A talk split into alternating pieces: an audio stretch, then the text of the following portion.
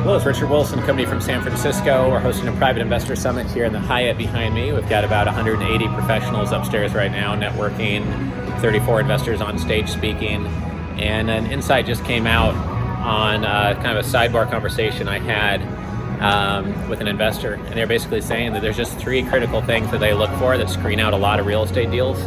They look for the right balance sheet. Um, and high quality team that has built a balance sheet that can proceed with investing in the real estate deals. We look for the right strategy.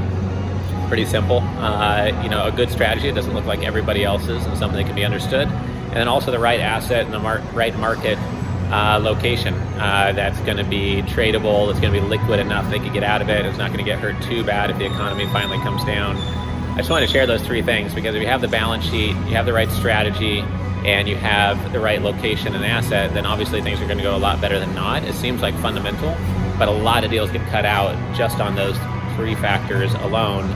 And each one of those factors can be broken up into 10 different things. Obviously, having the right team that goes with the strategy, uh, you know, is assumed as well.